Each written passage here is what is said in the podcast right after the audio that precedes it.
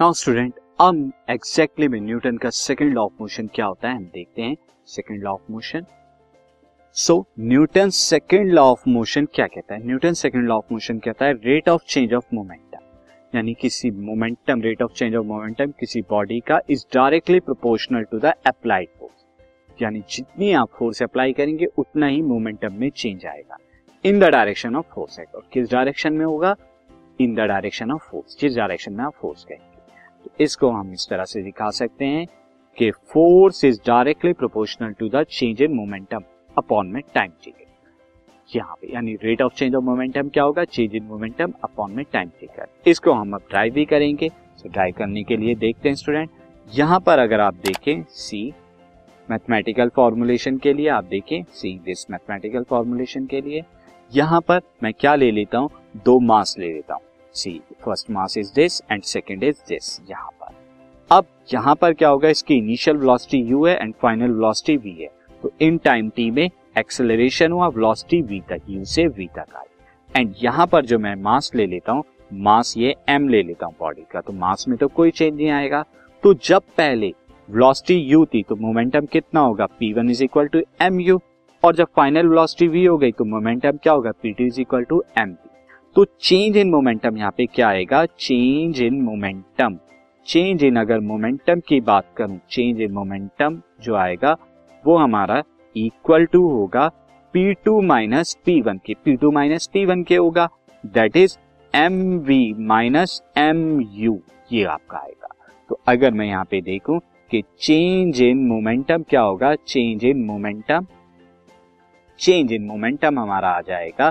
This is m अगर common ले लो, v माइनस यू आ जाएगा। और rate of change of momentum rate of change of momentum क्या हो जाएगा? Rate of change of momentum ये rate of change of momentum जो आएगा स्टूडेंट ये हमारा आ जाएगा m v minus u upon में टी आएगा। अब ये rate of change of momentum क्या है? Is directly proportional to the force यानी मैं लिख सकता हूँ force is directly proportional to the m upon में v minus u by t अब अगर आप यहाँ पे देखें v minus u by t क्या है? Change in velocity rate of change in velocity rate of change in this is change in velocity velocity जो कि क्या होगा? V minus u by t is equal to acceleration तो मैं यहाँ पे लिख सकता हूँ force is directly proportional to m into a यानी v minus u by t को मैंने क्या लिखा? ए लिखा।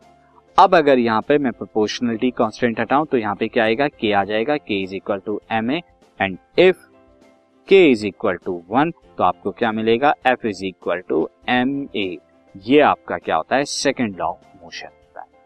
ये सेकेंड लॉ ऑफ़ मोशन हुआ। नाउ अब इस पर बेस्ड हम देखते हैं कॉन्सेप्ट तो यहाँ पर हमने देखा यूनिट ऑफ़ फोर्स अगर आपको फोर्स एग्जैक्टली में हमने ड्राइव करी यूनिट ऑफ़ फोर्स क्या हो जाएगी? किलोग्राम मीटर पर सेकेंड क्यों हो जाएगी? क्योंकि हमने देखा F is equal to m into a है। यहाँ पर एम के जी में आया।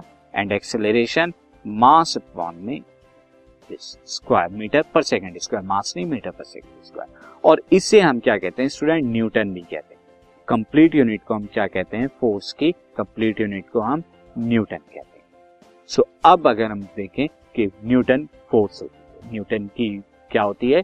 यूनिट होती है एसआई यूनिट ऑफ़ फोर्स और एक न्यूटन फोर्स अगर हम डिफाइन करना चाहें एक न्यूटन फोर्स एग्जैक्टली में क्या होती है स्टूडेंट तो see Newton is that force which when acting on a body of mass one k g Newton one Newton वो फोर्स होती है जब एक body of a mass one k g पर हम अप्लाई करें और वो उसमें एक्सेलरेशन प्रोड्यूस करे वन मीटर पर सेकेंड स्क्वायर का। तो ऐसी फोर्स को हम वन न्यूटन फोर्स कहते हैं। स्टूडेंट ये था हमारा फोर्स से related concept